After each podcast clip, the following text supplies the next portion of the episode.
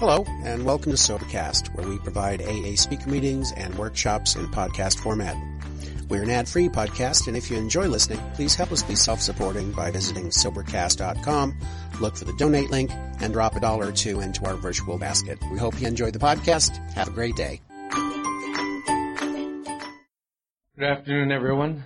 My name is Don C. I'm an alcoholic. And I was born into the Turtle clan on my mother's side. I was born into the Coyote clan on my father's side, and I'm a member of the Mohican Nation. And my Indian name is Tantanka Wambli. And um, that's how I was taught to introduce myself. But I always have to say I'm an alcoholic first, because that's got to be above. The first thing that I remember, my first name that I can never forget, and uh, you taught me that. Um, second, I'd like to say it's really an honor for me to be here. Um, Todd has been, uh, we've got a good friendship going already. Um, we had some good talks, guy talks, you know. it was good though. And, uh, no more got off the plane. We had right over to Doug's place and had probably my favorite food, chili and uh, cornbread.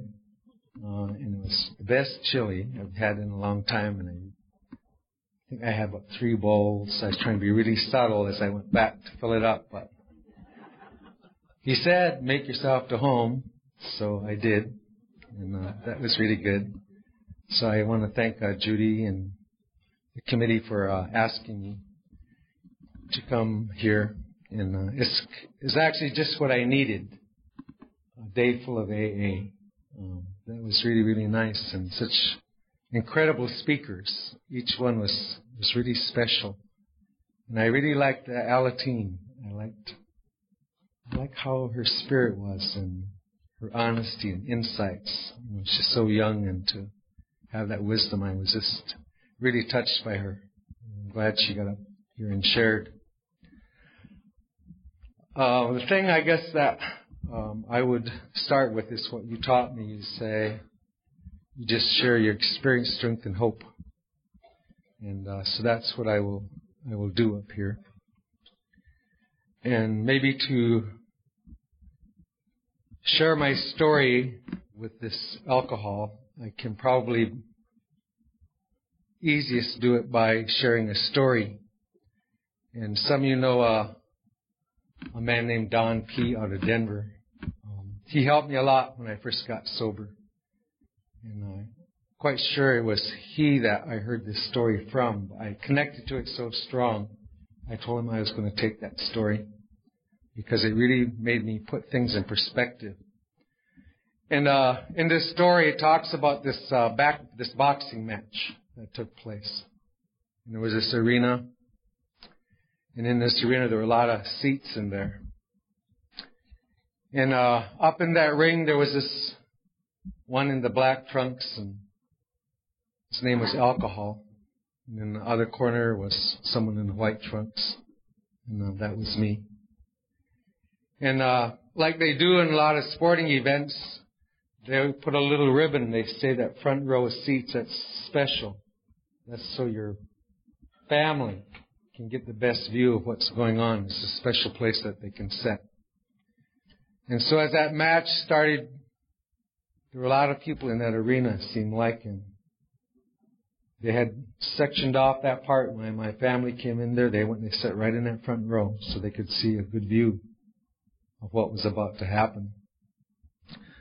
So, the referee got us both out there and got us together and this referee explained the rules between me and this alcohol and when the rules were done we both agreed we knew what the rules were and so we went back in our corner.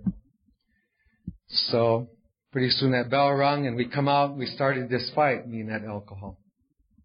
In the first round or two it wasn't it was alright. We danced around and boxed back and forth a little bit and there was no, nothing too much happened. It was okay. So I come out there for about that third round and kind of surprised me, but that alcohol snuck in a lucky punch, and it just kind of stung a little bit. And uh, I kind of jumped back, and alcohol looked at me and said, "Oh, that was just a lucky punch." And I looked at the alcohol, and I knew it probably was because I had a lot of willpower and things like that. So would ring, we'd sit down, and then out there a couple more rounds, and pretty soon the alcohol is punching harder. It's getting more lucky punches. And each time it got that punch and kind of stung me a little bit. The alcohol said that was just a lucky punch. The alcohol says you can whip me. And I looked the alcohol right in the eye and I said, I know I can. I knew that I could. But a round or so later, it got kind of boring, I guess, and pretty soon all the people they started to leave. They just were walking out of it. I was focused on the alcohol because I, my family was there watching. You know, I had to do a good job there. So we got out there, and then pretty soon that alcohol was punching faster, harder. And then pretty soon I noticed everybody was gone. And when I come back and I sit down in that corner, and after the bell rung, my son come up there, and he said to me, he said, he said, Dad, he said, let's go. He said, you're not, you're not winning. We need to go. And I looked at him and I said to him, I said, just one more round. You watch this one. I'll show you. I'll do it this time. So that bell, bell rang. We went out there and right away alcohol started really punching hard. And it kept telling me it was a lucky punch. You, you can whip me. And I knew inside me I had this feeling. And I knew that I could whip that alcohol, but it was stinging pretty bad by now. So that bell rung. I went to sit down and as I sat there trying to figure that out, my daughter came up. And she tugged on my arm and I looked down at her and she said, Dad, she says, Mom said to tell you that if you don't leave with us, we're going to go. And I said, you tell your mama just one more round. Just stay here and watch one more round. So I got out there and I was fighting with that alcohol and I I don't remember for sure what part of that round that they left, but they did. Now when I sit down there and they were all gone, that row was empty. And I looked over at that alcohol and it was so appealing, you know, he had that look. And I thought I could overcome it. So that bell rung, I went back out there and this time alcohol started kicking even. And that wasn't in the rules. We're not supposed to hit below the belt, but the alcohol wasn't listening. And then pretty soon by that round, I was on my knees, looking up at the alcohol and it kept telling me, you can whip me. And I kept thinking, I know I can. I'll do it. You watch. So I crawl back to that corner and the bell would ring. I'd crawl out there and this time alcohol was stomping on my head and on my back and kicking. And I was on my stomach this time, crawling out there, just looking at his tennis shoes. And the alcohol was screaming, you can whip me. And I looked at the alcohol's tennis shoes and I said, you know something? The alcohol's lying. I said, I think I got it. I can't whip this alcohol. So I didn't wait for no bell. I just turned and I crawled out that ring the best that I could. And I left that arena and I got out there and I started to heal some. And as I got healing, I got thinking to myself as I felt a little bit better. I said, you know something? I think I know another trick. I says, I think I'm going to go back there one more time. So I walked back there the next day and I walked in that arena and there alcohol is standing up in the corner with his box of matches around that rope. And I said, alcohol, I said, I'm back. And the alcohol looked at me and I said, yes, I knew you would be because you think you can whip me. So I went right in that arena right away. And it wasn't like a 10 round fight this time. It was right away. It happened right away. First punch down on my stomach. The alcohol just keep kicking that. So I looked at his tennis shoes once more. And I crawled out of that arena. And I healed some more. Then I got thinking, I said, I think I know another trick. I'm going to go back in there one more time. And that's what I had to do. I went, I kept going back in there, even though the proof was there. Everything was gone. But the, the last time I was looking at the alcohol's tennis shoes was August 10th, 1978. And I was able to fully concede to my innermost self.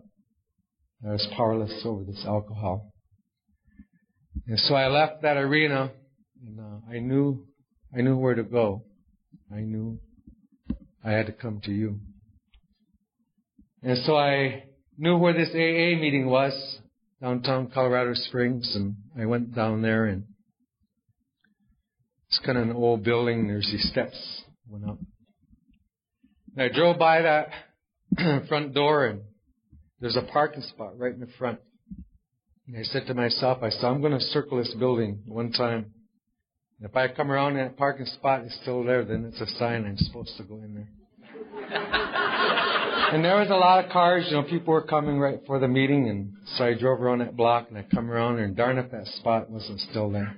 So I drove really slow, and I said, okay, I'm gonna go around the block one more time. I said, that spot is still there, I drove real slow, going around that building. Sure enough, I come around there, and that spot was still there. So I went in there.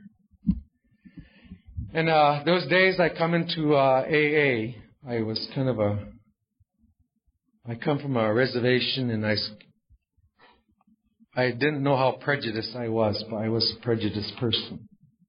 And I walked into that room and who was sitting there is all white people sitting in that room.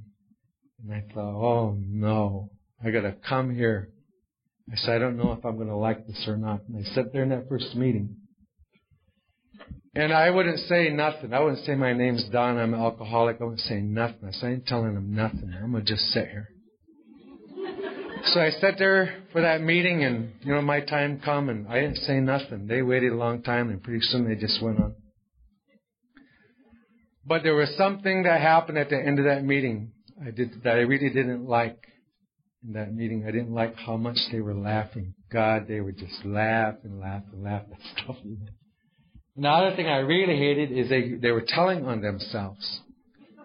They would they would tell stuff I wouldn't tell nobody nothing, like what they were singing right out loud. You know they were saying that. But there was something about that I thought it bothered me. I just couldn't think about why would they do such a thing. Just dumping their guts, it seemed like, and then laughing like heck out of it. So when I come back to AA that last time, I was ready. I didn't have any resistance when I came back there. I knew. I knew I was supposed to get a sponsor. I knew I was supposed to go to meetings, but alcohol took any resistance out of me. When I came back, I didn't resist nothing. I'm telling you, I was ready.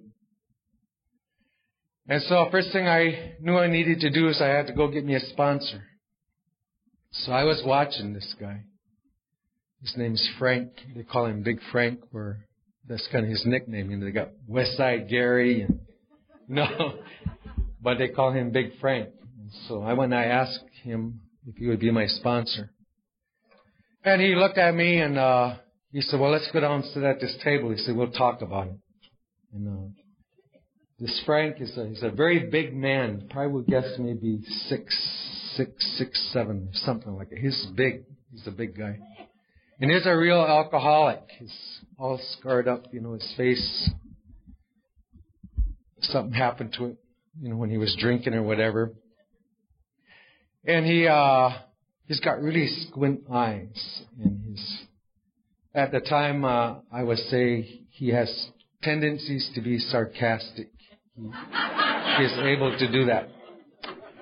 So we sit down at that table and he's uh, squinting his eyes and he's, he's got his lip it hangs out, you know. He was just looking at me, you know, and he said, um, he said, you know, I said, I've been in this program, he says, for 15 years. He says, I watch you Indians, he said. You just come and go. He said, way in the back, you see, you don't say nothing. He says, you know something, I don't know what it is, he said, but most of you guys don't make it. He said, I never seen a sober Indian, actually. He said, a couple of months like that, maybe. But he said, I don't know what's, what it is. He says, you, there's something wrong with you guys. And uh, you know how you you uh, you ever have like when you're a kid you'd have a, like a little puppy and you tease that puppy you know you'd like you'd rub its face like that rub its face like that rub it some more and that puppy starts to growl. That's how I felt he was doing. Just, you guys don't make it. You guys don't make it. And I remember he was doing that and I sat across that table and inside of my mind I looked at him and I thought I'll show you you white son of a bitch I'll make it. I'll show you. But but But later on, I found out, you know, in his wisdom, about the only thing that I had, that he had to work with was my anger and my hate. I didn't have compassion or understanding. I didn't have none of that. And so he used what I had a lot of, and he just, he made me mad. He kept me mad at him. I was trying to show him, you know, but he knew how to do that. But then he, uh, he said, uh, he said, you know, he's this program, that Alcoholics Anonymous program, he says, it's out of a book. And then he opened up that book and he showed me how many pages was 164 pages. He said, this is what the program is. And he says, what you're to do if you're to work with me, he said, you're to, you will bet your life. You will bet your life that if you do what's in these 164 pages, he said, You will never have to drink again. This program is about dying sober. And I'd never heard that before. He said, This program isn't about slipping. It isn't about that. He said, This program is about never having to drink again. And, and then he said, Just so we get this contract between me and you, the sponsor is, he says, First of all, he says, There's some things I'm not. He said, One thing I'm not, he said, I'm not your taxi cab. Don't be calling me up for a ride. You got to the bars without me, you can get to the meetings without me. He says, Second, night in your motel. Don't be coming asking, Can you stay with me? The answer already is no. He said, That's not what I do. He said, I ain't your banker and I ain't your daddy. He had this whole list of things that he wasn't. He said it. But he said, There is one thing I will be. He said, I will be your friend. And he said, It has nothing to do with you. He said, I just decided right now I'm going to be your friend. It don't matter whether you like me or don't like me. Rest your life, he said, I'm going to be your friend. That's just the way that it is. And he said, There's other couple other things I can give you. He said, One thing I'm going to give you is hope. He says, because whether you like it or not, he says, I am 15 years sober. And he said, you little brown son of a bitch. He said, you can't stay sober. So I know something you don't. He said, and that's hope. And then he said, the other thing I'll do is, is I'll share some experiences with you. He said, there's a couple ways you can learn. I can tell you some of the stuff that I did. And if you do it, it will work. He said, and I can tell you about 75 things, how not to do it. He said, I ain't figured that out yet. But if you don't have to do those 75 things, then he said, I save you some time. And so, he said, we only work together because we want to. He said, you don't, suppose you don't want to work with me anymore. He said, you don't even have to tell me, just don't show up. He said, suppose you, my hair is parted in a way you don't like it.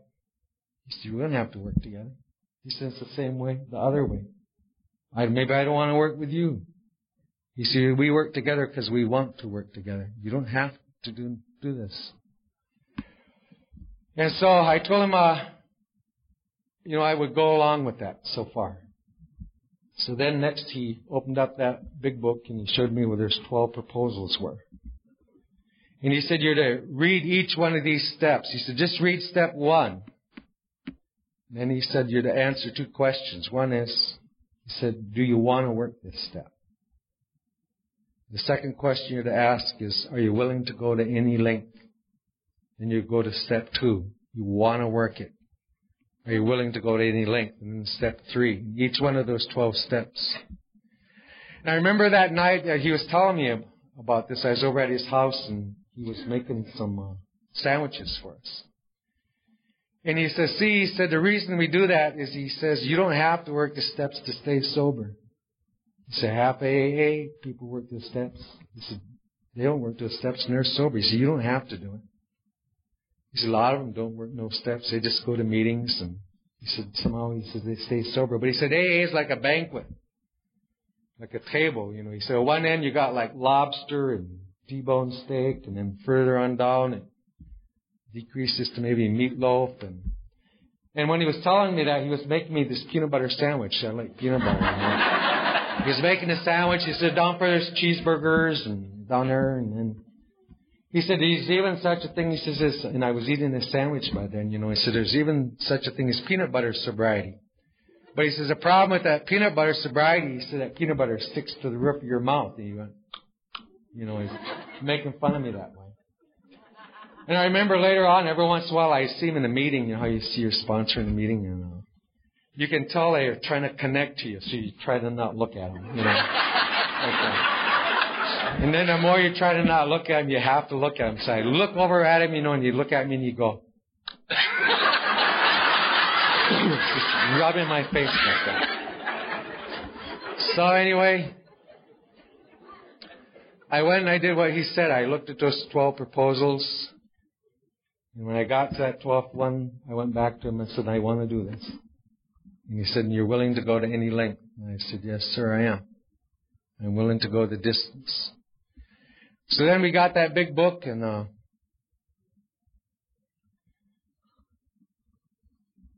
I had read that book before, but before it was the most boring book I ever read in my whole life. There was talk about these instructions are in the big book. I could never find those darn instructions in there anywhere. You know, I thought there's like a page says instructions, and then it, but I found out it wasn't there. And so he started and he said, You're to read the first 43 pages of that book. He said, That's instructions for the first half of step one.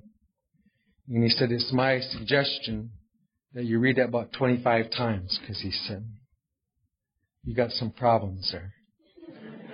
He said, Read it. Then he gave me a schedule of the meetings in Denver, Colorado. And he circled six meetings of which I was to attend. The seventh night was my night of choice. So he circled a big book meeting, step meeting, tradition meeting. And he said, You go to these meetings, and he said, You say, My name is Don, you say you're alcoholic, and then he says you just shut up because you know nothing. you've got nothing to share. You don't know nothing about staying sober. He said you don't say nothing. So I went there. And that's what I did. I went there. Said my name's Don. I'm alcoholic. But this one particular night, I, I went to this meeting, and uh, I guess I was sober maybe about six months or so. And I sat there, and this woman walked in there, sat right across that table from me. At home, we got a word called snagging. And they have that, this is a snagging look. And she was giving me what I interpreted to be a snagging look. I think she was interested in me, you know. so I was watching her kind of out the corner of my eye, and I think, you know, I said, I'm not going to make any progress unless I can quote the book or something like that. So I said, I think what I got to do is talk tonight. So come my turn to talk, and so I quoted that big book right off the top of my head, and big smile on her face. You know, I could tell. it was looking good. So then I, I got done with that, and we had a cup of coffee even, you know, over at Village Inn or someplace, and I went back to this little apartment that I had in Denver. And I wasn't in that door ten, ten seconds, the phone rings. And I pick it up. I was, I was happy too. I was, Hello. Who was it on phone? Frank. What the hell you doing talking tonight? You know. You know, sponsors are like the original internet. You know, they just they're, they're everywhere. So I got caught. So anyway, I started to read those pages, just like he said. And he said, now when you go to a meeting, he said, no matter what that meeting is you go to, you listen to it from the point of view of the step you're on. You go to 11 step meeting, you listen from step one. You go to traditions meeting, you listen from step one. Always from the step that you're on. He said, you have no other steps. He said, and you can't be between steps either. He said, you're either on one or you ain't. And so that's what I did. And that was pretty simple. I, I really needed to do it that way, just to listen from that and read that book. And I started to understand a lot better what it was I was supposed to do. So I went back and I had to always talk to him at the end of that step. So we got done with that. We went to the second half of step one, and he showed me a paragraph on page 52 of the big book. And he said, This is where the instructions are for the second half of the first step. And he showed me this paragraph, and there were some sentences in there. And it says, We were having problems with personal relationships. We couldn't control our emotional nature. Talk about misery and depression, fear, and making a living. And he said, You take those statements and you flip them into a question. And you're to look at the unmanageability of your personal relationships. And he said, when you look at that, you don't look at what's wrong with that relationship. He said, you look at that relationship. Maybe it's your spouse. Maybe it's your children. Maybe it's some you work with. But you, when you look at that relationship, you got to look at your part of it. When you're, in, he said, you just observe that relationship, and then you got to say, now, how are you acting in that relationship? Are you stuffing things? Do you get resentments? Do you go drink? Do you get even? Do you gossip? You got to look at your part of that. And so I started to look at my personal relationships, and the first time I began to see why my relationships were unmanageable. I didn't see any signs of anything that did not create chaos. There was nothing. I was a manipulator and a bullshitter, and I could just see, I couldn't see any success actually. I could see the con, and I could see I'd leave that one, and I'd just put another mask on, do the same thing. And then I looked at my emotional nature, anger. When you're in anger, it's not anger, but how are you acting when you get angry? Do you run? Do you shut down? Do you get even? And all the way down, I had to look at all nine of those areas. And as I looked at those areas, I began to see for the first time why my life was unmanageable. I didn't know. I didn't know how to get along with people. I didn't know how to respond. I didn't know how to be honest. I lied. That's how I did it. And so we got that done, and he took me to that chapter, We Agnostics. He said, This is instructions for step two.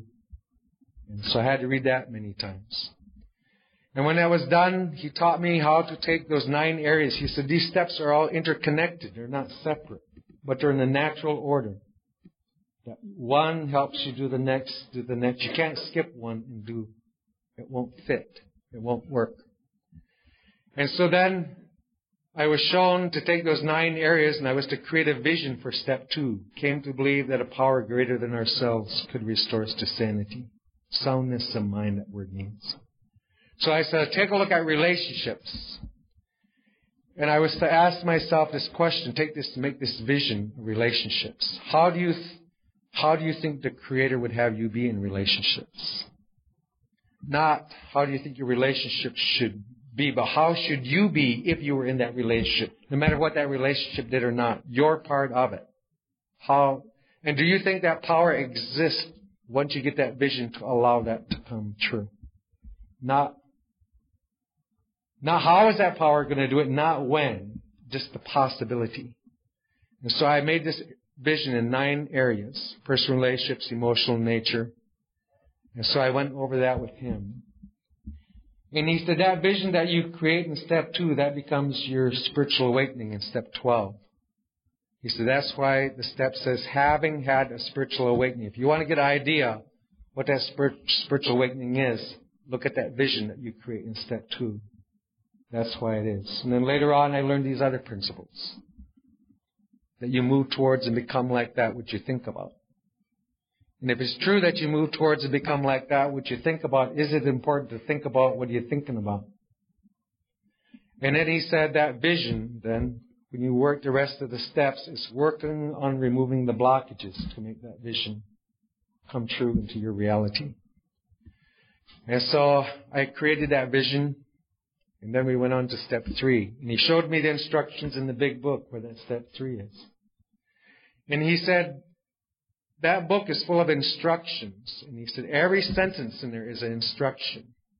So as I was to study that big book, preparing for step three, had instruction being convinced that our life is run on self-propulsion. Then he says, you stop and you think about it. Is that true about your life? Go back to your experiences and see, is this is what you're doing?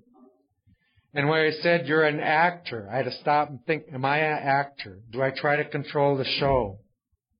And all of those things, one at a time, I had to go through and apply them to my experience. I had to sit and think about that. Is that true? Are you even conning when you're trying to be nice? Are you self-seeking even when?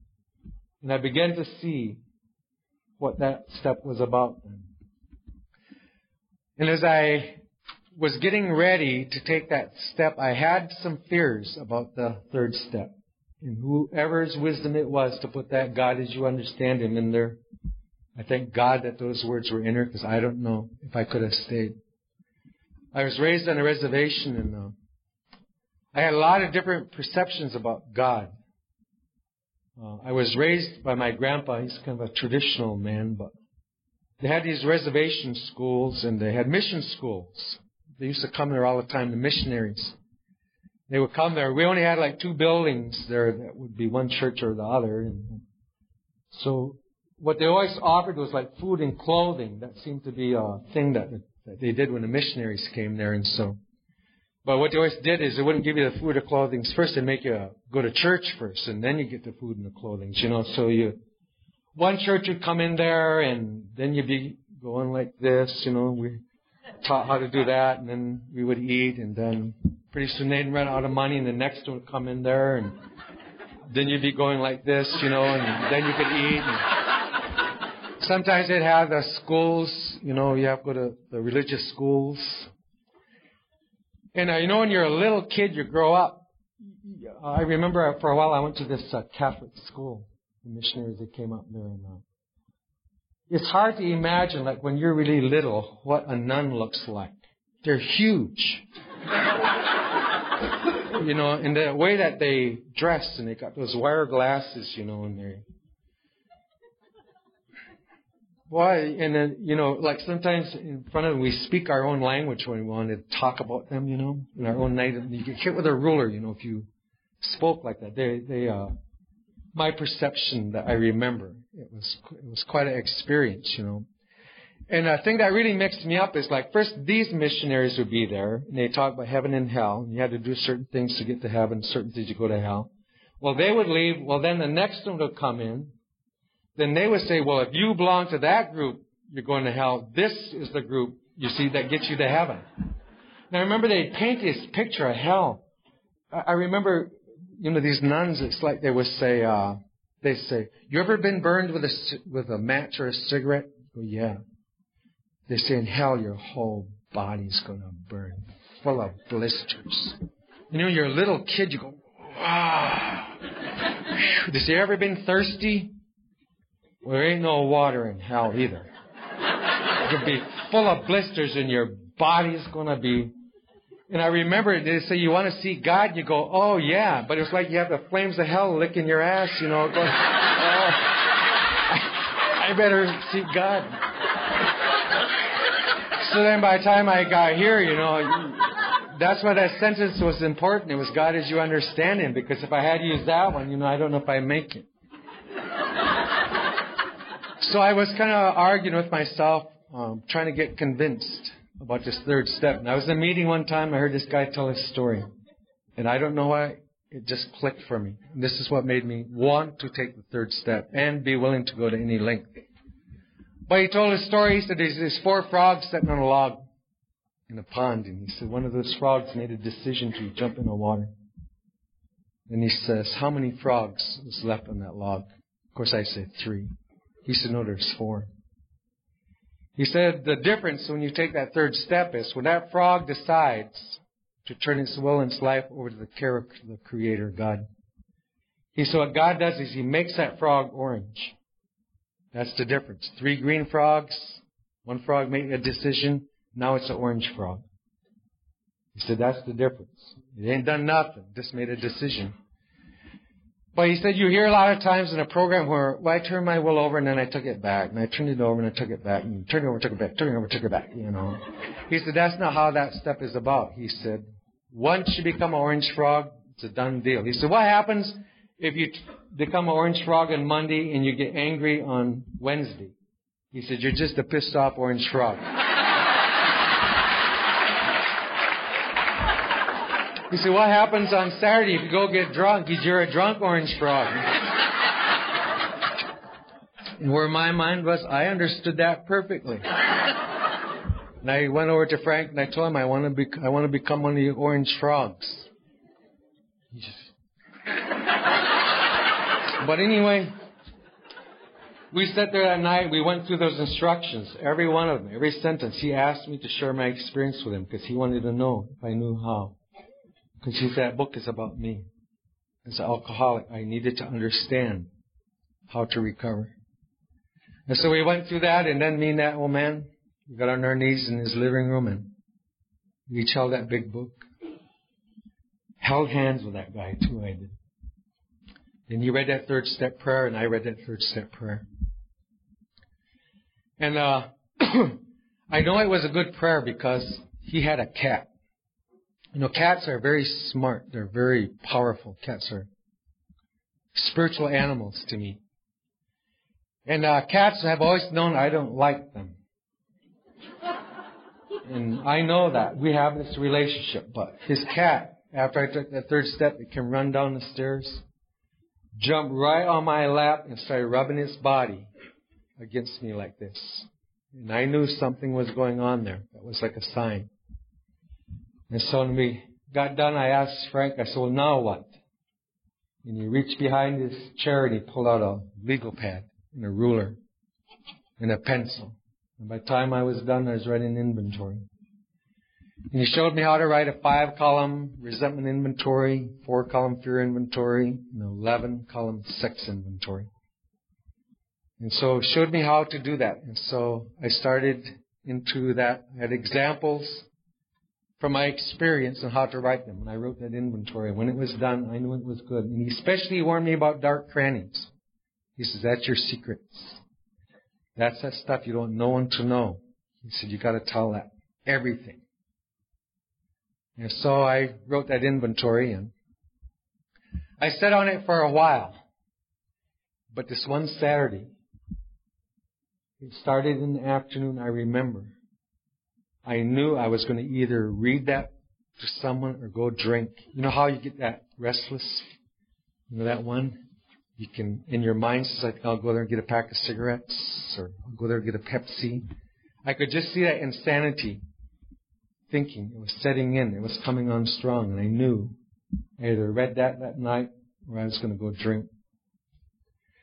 So in the early afternoon, I called up Frank and I called her, and his wife told me they just took him to the hospital. He had to go there. So I kind of panicked. So I called this other guy that I knew and uh, that I trusted, and uh, he wasn't home. He didn't answer. So there's this other guy. I call him.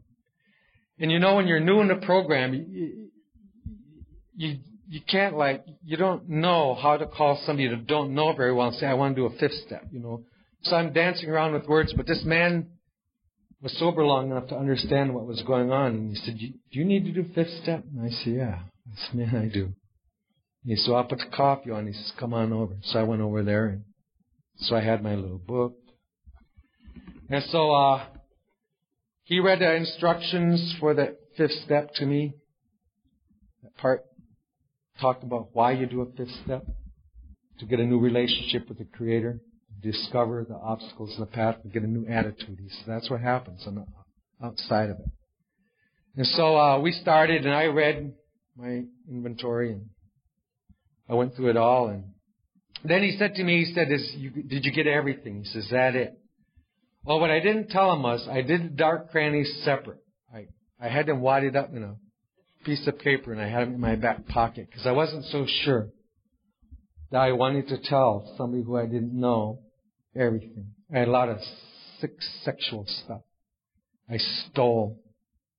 There was a lot of things in there that I had on there, and I didn't know if I wanted to say to any human being what was on there. I could go to jail if you That's how I felt at that time.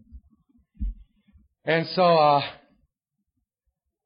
I, he asked me that and there was this voice come in my head. It says, for once, for once, do it.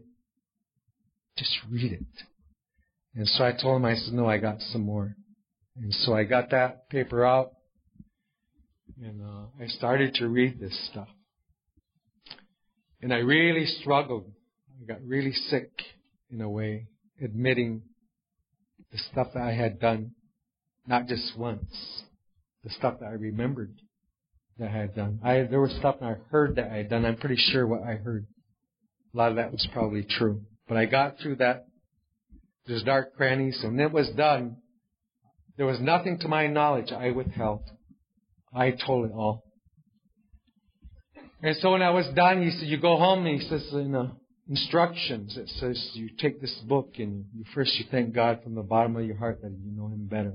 So he showed me the instructions and then to do the review of the first five proposals. He said, I'll sit by the phone. And if there's something you missed that you see, he said, you just call me. So I'll stay available to you. And so I did that. And so then he showed me in the inventory, in the sex inventory, there was a column in there that had a list of character defects. And so I was to bring that list of those character defects up to step six and seven. See, I begin to see where it's all interconnected. It's, all interconnected with each other. And I had to do it in exact order. And so then I took those character defects and I was shown how to look at each one and asked if I was willing to have the Creator take them. And I used to hear a lot of things in meetings about step six and seven, how people have a hard time get it going. And I was in this meeting one time and I heard a story. And once again, through that story, I understood the simplicity of step six and seven. This guy said, he said, supposing that you're uh, going to bake a cake. He said, you get the pan, you get the flour, the sugar, and the vanilla or whatever, and you mix it in that pan. He said, you turn the oven to 350. Then he said, you take that cake pan and you put it in that oven. And Then you close the door. And he said, now that stove takes over. He said, stove will bake that cake. He said, what a lot of people do is they turn their defect over to the Creator. And then he said, it's like opening up the oven door. Well, how's it going? You close it. Well, is it done yet? Well, not yet. Well, I feel like shit must not have worked. He said that you, that you gotta leave it in there. Let the Creator bake you. He said, you turn it over and you quit peeking. And I understood what what that said. And I begin to also understand in step six and seven is that when that thing changes, there's a period of time I learned this from the elders. The elders said, there's a principle that the whole universe works under. And this under the principle it talks about conflict precedes clarity.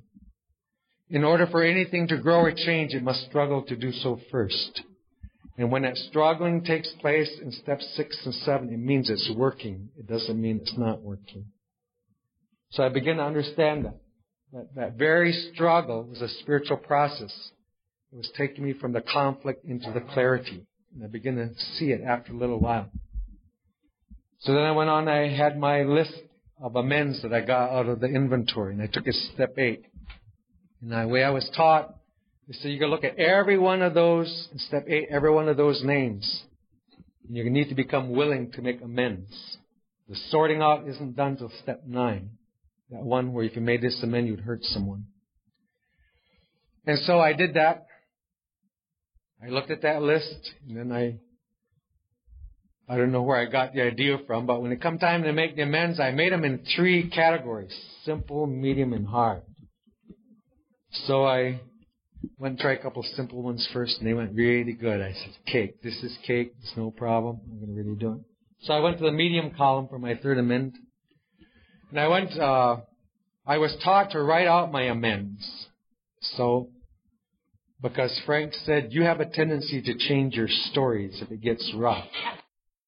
The amends, he had me circle every paragraph in the amends so I could see there's like a setup for the amend, then the financial amend, there's like a closing. If you really look at it, it's kind of cool. about how to pray, how to prepare yourself. So I did that. So I wrote this amend out and I went to this person and I made this amend. I made an appointment. So I sat there and I read this amend to them and this person looked at me and they said, uh, they said, is that it? I said, well, yeah. She said, that didn't have the shit you did. She said, there's a whole lot more. So I got, I got really pissed off, you know. So we got in a big fight. We started arguing. I started trying to get sober and make this amend. And she said, you didn't, you're dishonest and you, well, fuck yours. And so I went back to the Frank, you know, he just shook his head. So I had to go back like making amends for making an amends, know. And they're very humbling. There's like no mercy. Somehow, you know, she knew I was coming back. And, uh, but anyway, I went through and I made those amends. And he was very adamant that amends were made in person, wherever you can. And I remember there's some amends I couldn't, I didn't know where these people were. And he knew of a library of telephone directories in downtown Denver. They got like a library of cities all over. So I had to go down there and I had to look up and track down wherever I could, you know, these people. And I made those amends. I went through one amend I didn't. I still have the amend. It's in an envelope. It's got the stamp on it. It's sealed. I would make it, but I don't know where this person is. So I found out about the power of the amends, and then I got into step 10 and 11, those maintenance steps. And you know, I was in, I was doing step 10 and 11 probably for a couple of years, and this is what I thought how you did step 10 and 11 out of the book. I thought you opened it up and you read that. I thought you read that, and I say, yeah, I'm doing my amends, but my life wasn't changing very much. I was up and down, up and down. And it wasn't until I stood there talking with Frank one time, and I was uh, yo-yoing so much, and I was trying to ask him about it. He said, well, how do you do it? I said, right by the book. I do it right by the book. So he said, well, I want you to sit here and show me exactly what you do. So I opened it up and I read it. And I said, that's how I do it. He said, you see when it says, you think about the 24 hours ahead, you're supposed to do that. Think about the 24 hours ahead. If your mind drops off to Saturday, you gotta go, whoops, bring it back to within the 24 hours. Then when it says you ask God to direct your thinking, he said, you mean you're supposed to pray. You're supposed to say, God, direct my thinking. When it says you ask your day to be divorced from these three things, I'm supposed to pray again. Ask God to not let these three things show up. I didn't even know I was supposed to do that. When I started to do that, it started to change again. I started to grow in effectiveness.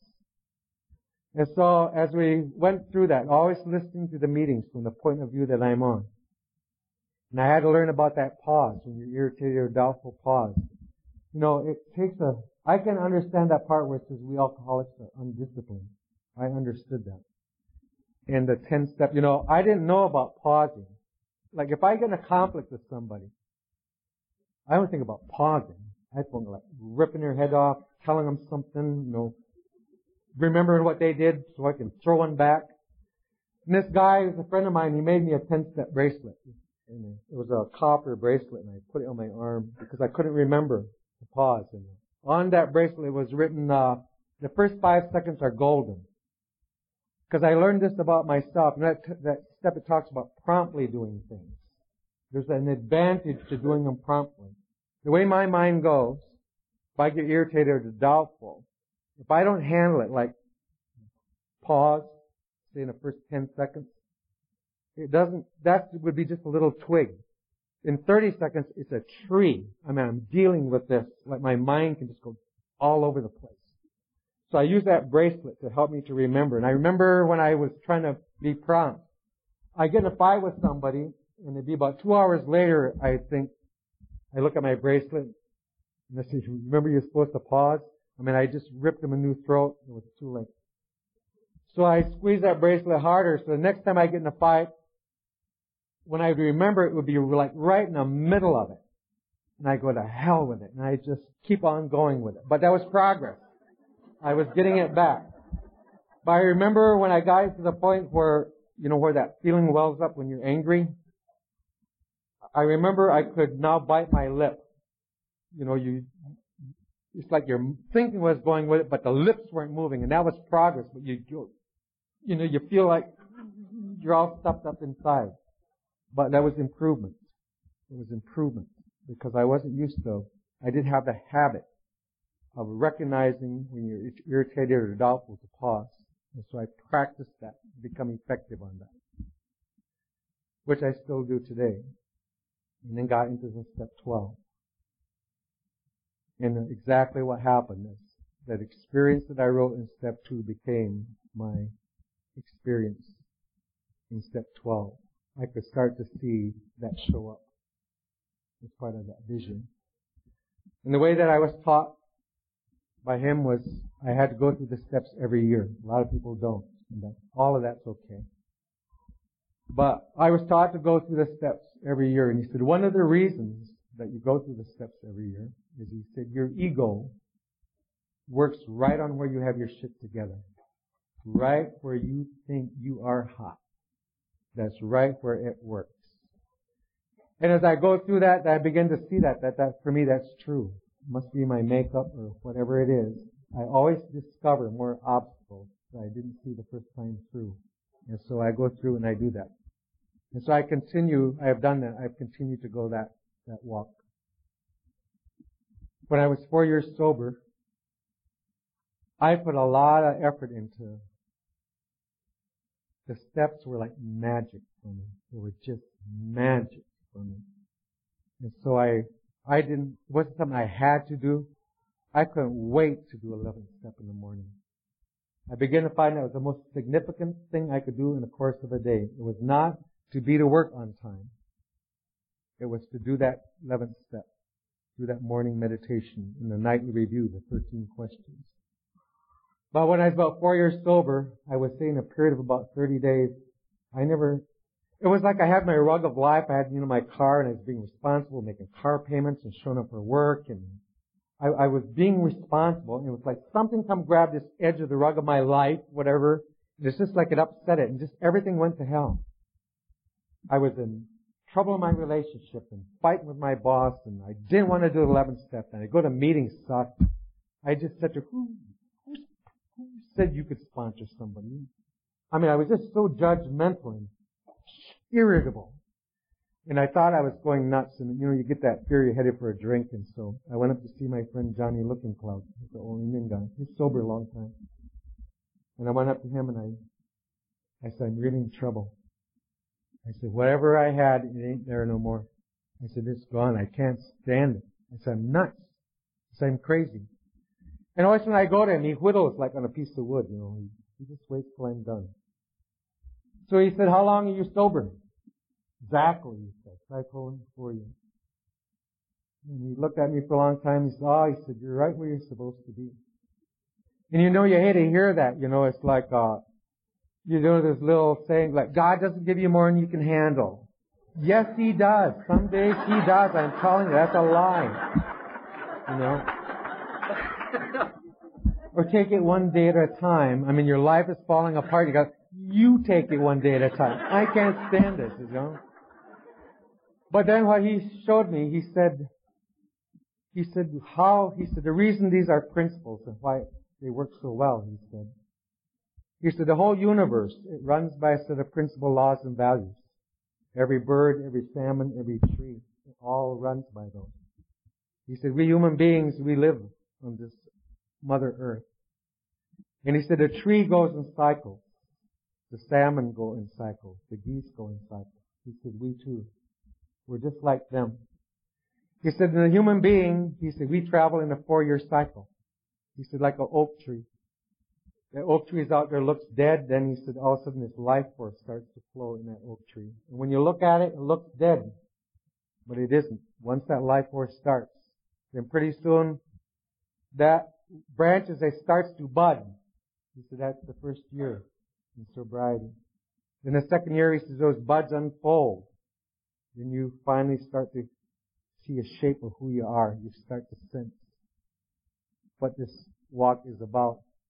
Then he said, you come into your third year and that's like a harvest year. You got fruits and yellow leaves and nuts. And he said, and the third year is always good.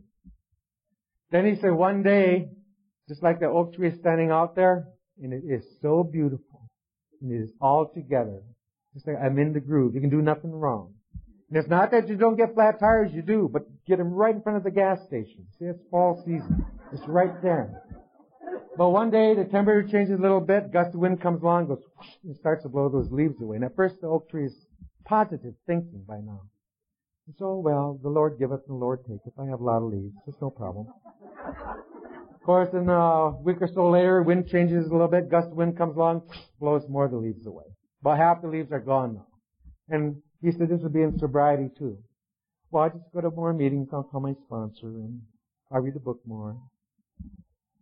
He says, and inside there you sense something is, is falling apart. And he says, so you're still trying to be positive, so you're trying to tell everybody, oh, it's okay, it's okay, I'm, I'm resisting, I'll bounce back. But inside by now is what you're thinking to yourself is shit. Because you know something is going on. And pretty soon all the leaves blow away. And he said that's a winter time of sobriety. It happens. He said it'll happen again 7 to 8. Happen again 11 to 12. Happen again 15 to 16. We go in a circle or a cycle. And he said what those leaves are, that's your beliefs. That's the things that you think are true. That's the things you figured out, gain confidence in, have faith in. And he said, nature, in order to make the thing grow to its next thing, it always destroys the beauty of the fall. And it says the Creator causes your beliefs to shift. Then for that winter time, there's three questions that you cannot ask. One is, why am I? So you'll start to say, what's my purpose? You know, what's my purpose, grasshopper, or whatever? You know, you're, you're trying to find it out.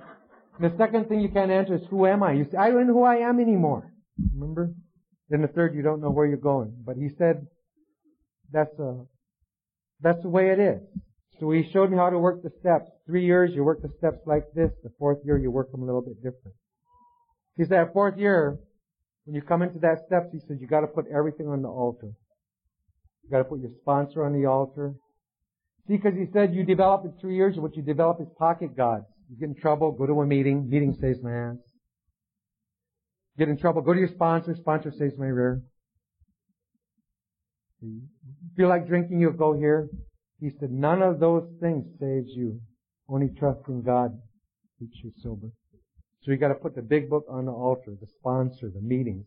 Put it all on there. And just trust in God. And he said, that's how you go through that fourth step, fourth year. Just trusting in God. Then all those things come back to you new. He even says, get a new big book every four years. Don't use the old one you got all marked up. Get you a new one. Because you gotta see different things in there. And so that's what I learned. And I remember I was driving back from talking to him and I was driving the old road back from Denver to Colorado Springs and all of a sudden I started crying. And I didn't cry because everything was going to be okay. I cried because I knew I wasn't nuts. God wasn't mad. I had done nothing wrong. I was just in winter. And so I learned it that way. A few years later, I took these 12 steps to the Indian elders because by that time I started to come back to my culture. I was going to AA and I felt I had one box and, and two different logs. It wasn't the same. So I took these 12 steps to them and I said, I said, I need some advice. I said, I feel I'm walking two roads. I said, but I got these 12 steps from Alcoholics Anonymous. But on here I do ceremonies and I do that other things I am learning to do. So they said, come explain these 12 steps. They said, we don't know what they are. So they formed a circle and I went in there and the best that I could, I explained each of those 12 proposals. And they said, they said, no, they said that, that's not a white man's way. They said, it's the same way we do it. It's not two paths, it's one. It's the same. This is how we did it. The ancestors all did it. Examination and growth, that same way. They said the only thing that we would do different, if we was to change anything, was to put the steps in a circle. So they said you take those first three steps and you put them in the east part of the circle, like new sun, new day. And they said, of the four directions, that's the direction about finding God, the Creator. Then they said, step four, five, six, you put in the south. That's where you find yourself. Seven, eight, nine in the west. When you make amends, you now find your relations. Finding your relatives. Your relationships are reestablished. 10, 11, 12 in the north. That's the direction of the elders, the maintenance of those elders. And so that's what we did. We put the steps in a circle. Then as we got them to help us, we started to find out about the ceremonies with each of the steps. So before we go into a set of steps, like what they say, when you go to another set of steps, don't go back to step one. They say go forward to step one. Step into the mystery. See if it will work again. Don't go back. Go forward to the step. So we do a staking ceremony before we go into the steps begin doing that work. Step three, we take that vow with the sacred pipe. We call it chanupa. Step five, we do in the sweat lodge. Some of you may know what it is, but it's a it's a sweat lodge that they put the hot rocks in there. And then step six and seven, once we get the character defects, we make tobacco ties, little red cloths. And you take tobacco and tobacco is used for spiritual prayer. And you put your defect in that tobacco. You ask the Creator to take it and you make a tobacco tie. One tie for each of the defects. Then you go back in a sweat lodge. And you get in there and then the helpers come. And when you take that tobacco ties, they pray and they're singing. Old, old songs, the power songs. And then you take that tobacco tie and you throw it on those hot rocks. And it will sit there and all of a sudden just burst into flames. Then you take the next tobacco tie, the next defect of character, and you put it in there. And so we were taught how to make it the same path. It wasn't different. That's how they did it in the old days. So everything is one for me now. Today is um, I uh, I run a nonprofit organization called White Bison. What we work with with alcoholism in Indian communities. Our goal is to have 100 communities in healing by the year 2010. Alcohol is a big problem in Indian country.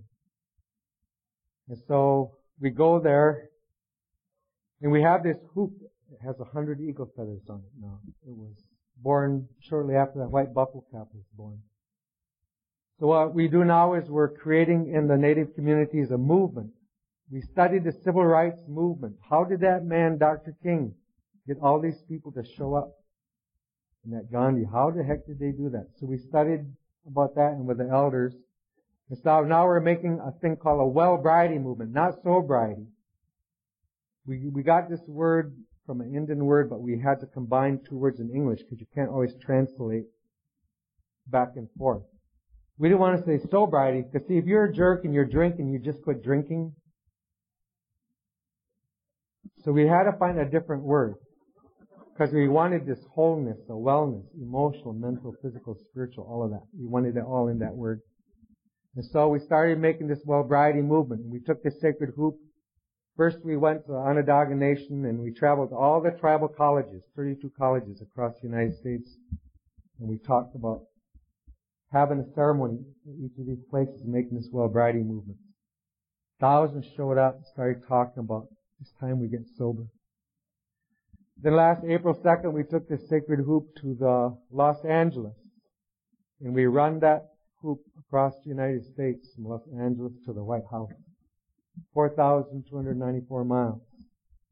We asked, we call that walk the wiping of the tears, you know, the trail of tears, because the elders said it's time to quit crying. You gotta wipe those tears. And the elders put into this hoop four powers at a ceremony by the white buffalo calf. First was the powers to forgive the unforgivable, because they said that's what's for us to come together, we've got to forgive one another. The second powers they put in was unity. The third was healing. The fourth was hope. And so we made that run across them. The youngest was 16, the oldest was 81. That 16 year old was my daughter. She made that run. And it was a hard run and we run for the people. We run for the movement. And sometimes we'd have 300 people show up, 500 people. We were fed, everything was taken care of. And so that's sort of where, uh, steps how the Creator has allowed me to do things I never in my whole life ever, ever, ever thought in any way, shape, or form that I would do something like today. I just have to pinch myself sometimes. Saying, wow, is this real? Is this really going on? What you told me it would. That's what you guys said. You said if I go to meetings, if I ask for a day of sobriety, thank Him at night, work the steps the best that I could. You said great things will start to happen. That's the way it's been. It's been very, very good. I'll just close with this. When I first got sober that first year, I was, they had restrictions on me being able to see my children. Then the second year, I would go there, and then, but they would leave. They, hi dad, and out the door they would go. Third year, I was sober Christmas. It was the first time uh, they went with me shopping, Christmas shopping. Got my car and I took them to the store. And um, when we come back from the store, I was helping them carry the packages up on the steps. And I got up there and it got that quiet time. And my oldest son, he dropped his packages down. He looked at me and he said, he said, I love you, Dad.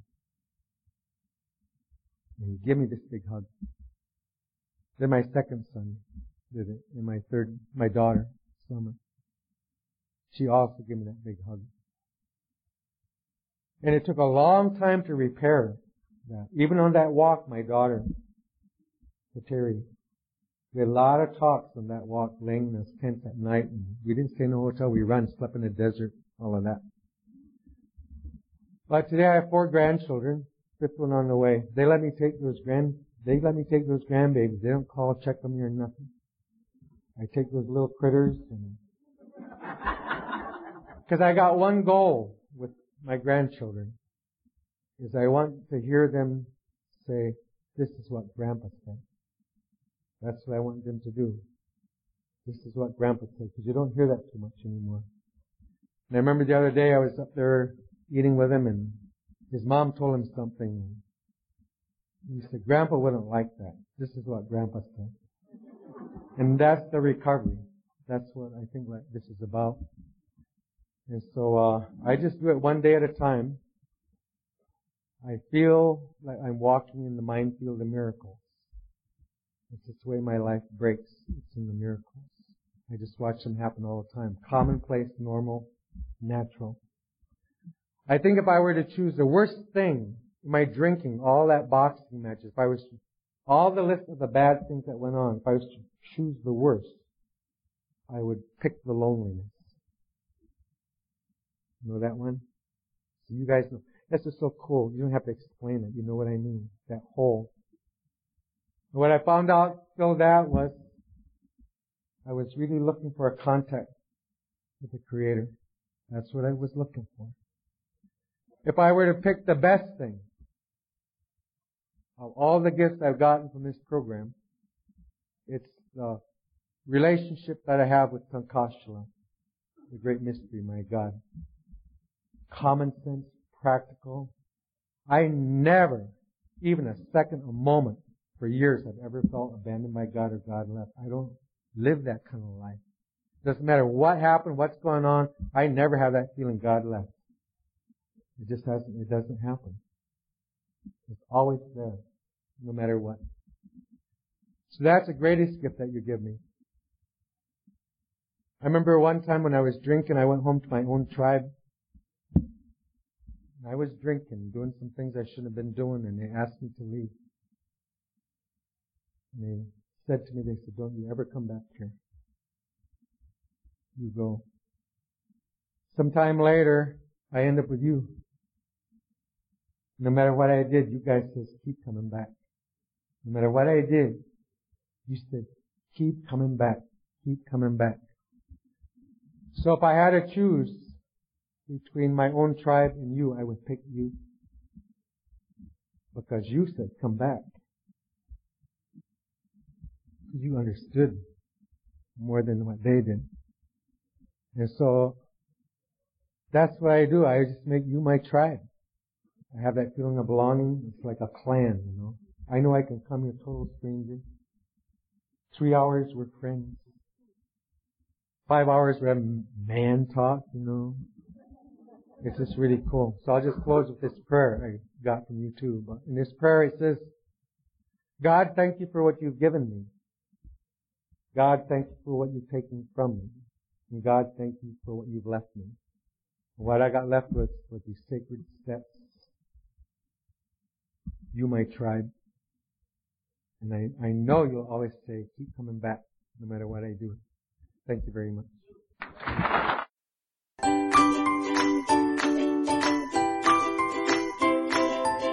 Thanks for listening. I hope you enjoyed the podcast. Sobercast is ad-free and we'd like your help in order to keep it that way. So if you'd like to help us be self-supporting by pledging a dollar to a month, visit Sobercast.com and look for the donate links. Thank you very much.